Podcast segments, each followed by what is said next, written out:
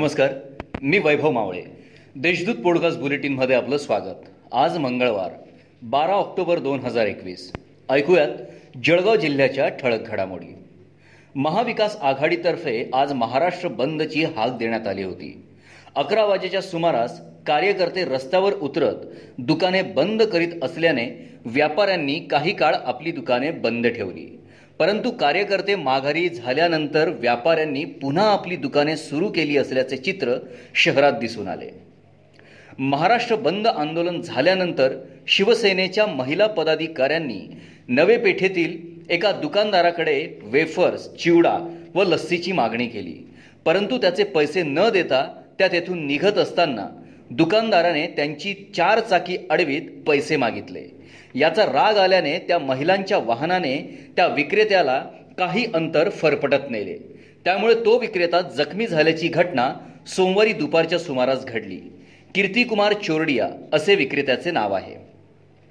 नाशिक येथे अस्थि विसर्जनासाठी गेलेल्या नरेंद्र ओमप्रकाश दुबे यांचे अयोध्या नगरातील बंद घर फोडून चोरट्यांनी पंच्याहत्तर हजारांची रोकड दागिन्यांसह पावणे दोन लाखांचा एवज लांबवल्याची घटना सोमवारी सकाळी पावणे नऊ वाजेच्या सुमारास समोर आली आहे.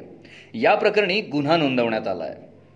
महापालिका व नगरसेविका दीपमाला काळे यांच्या संयुक्त विद्यमाने सोमवारी शहरातील प्रभाग क्रमांक सातमध्ये अकरा ऑक्टोबर ते चौदा ऑक्टोबर असे चार दिवस कोरोना लसीकरण मोहीम राबवण्यात येत आहे. या मोहिमेअंतर्गत पहिल्याच दिवशी तीनशेहून अधिक नागरिकांचे लसीकरण झालं आहे जळगाव शहरातील मिळकतींचे फेरमूल्यांकन करण्यात आले असून त्यानुसार कर आकारणी करण्यात आली आहे. यामध्ये कोणतीही करवाढ केलेली नाही किंवा वार्षिक भाडे मूल्यांकनामध्ये कोणतीही वाढ केलेली नसल्याचा खुलासा महानगरपालिका आयुक्त सतीश कुलकर्णी यांनी केला आहे या होत्या आजच्या ठळक घडामोडी. याबरोबरच वेळ झाली येथेच थांबण्याची. भेटूया पुढील पॉडकास्ट बुलेटिन प्रसारणात. तोपर्यंत संक्षिप्त बातम्या आणि ताज्या घडामोडींसाठी देशदूत डॉट कॉम या संकेतस्थळाला भेट द्या. धन्यवाद.